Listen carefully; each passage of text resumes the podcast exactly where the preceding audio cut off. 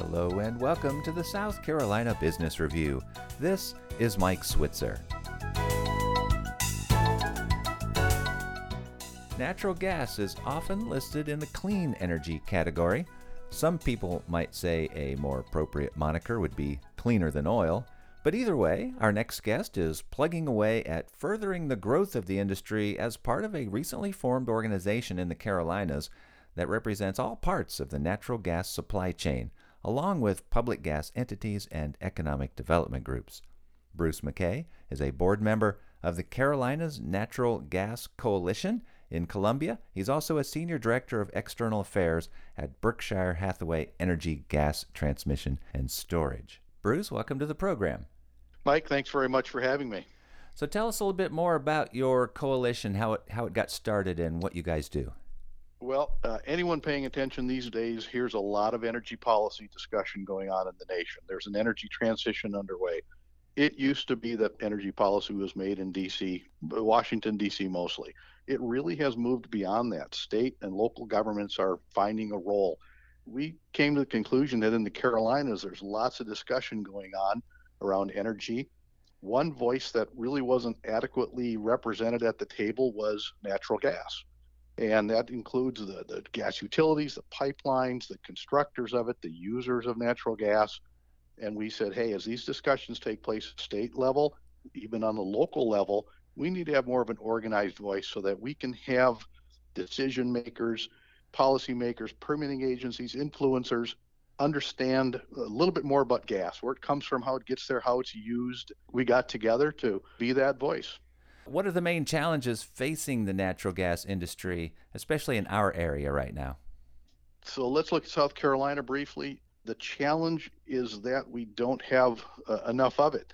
Carolina Gas Transmission, that's part of the company I work for, we move about 70% of the gas around South Carolina that is used. That comes off the interstate pipelines. And remember, South Carolina doesn't produce any of its own gas. Every molecule of natural gas that South Carolina uses comes from somewhere else.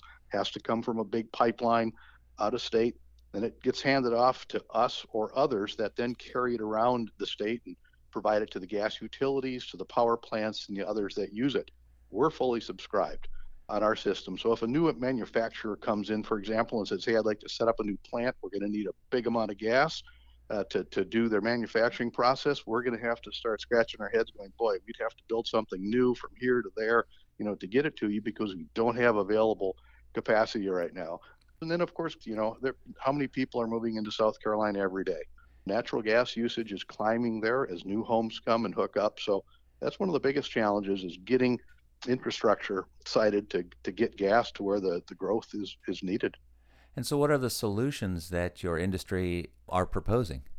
Additional gas infrastructure. Needs to be some more gas brought by the interstate lines that I mentioned, sort of bring it to the edge of the state, if you will. And then probably some other additional lines that would take it around the state to where it's needed. Power generation is a big one.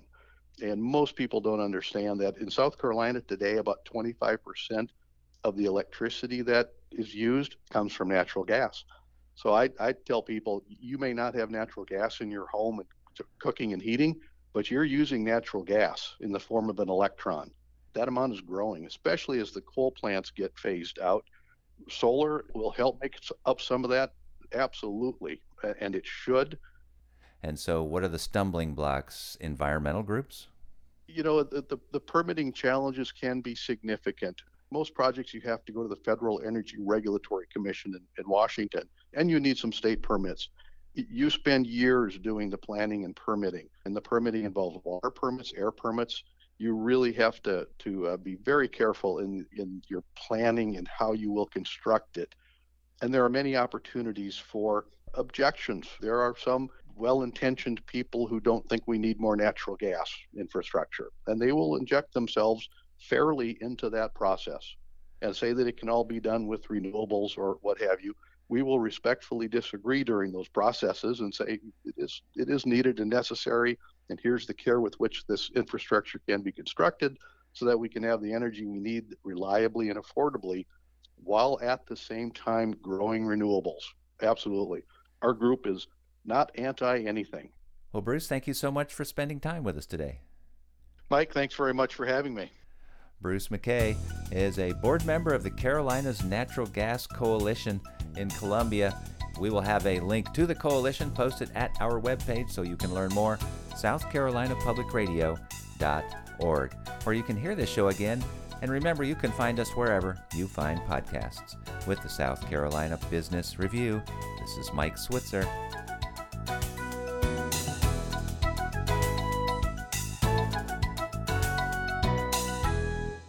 The views expressed on the South Carolina Business Review do not necessarily reflect those of South Carolina Public Radio.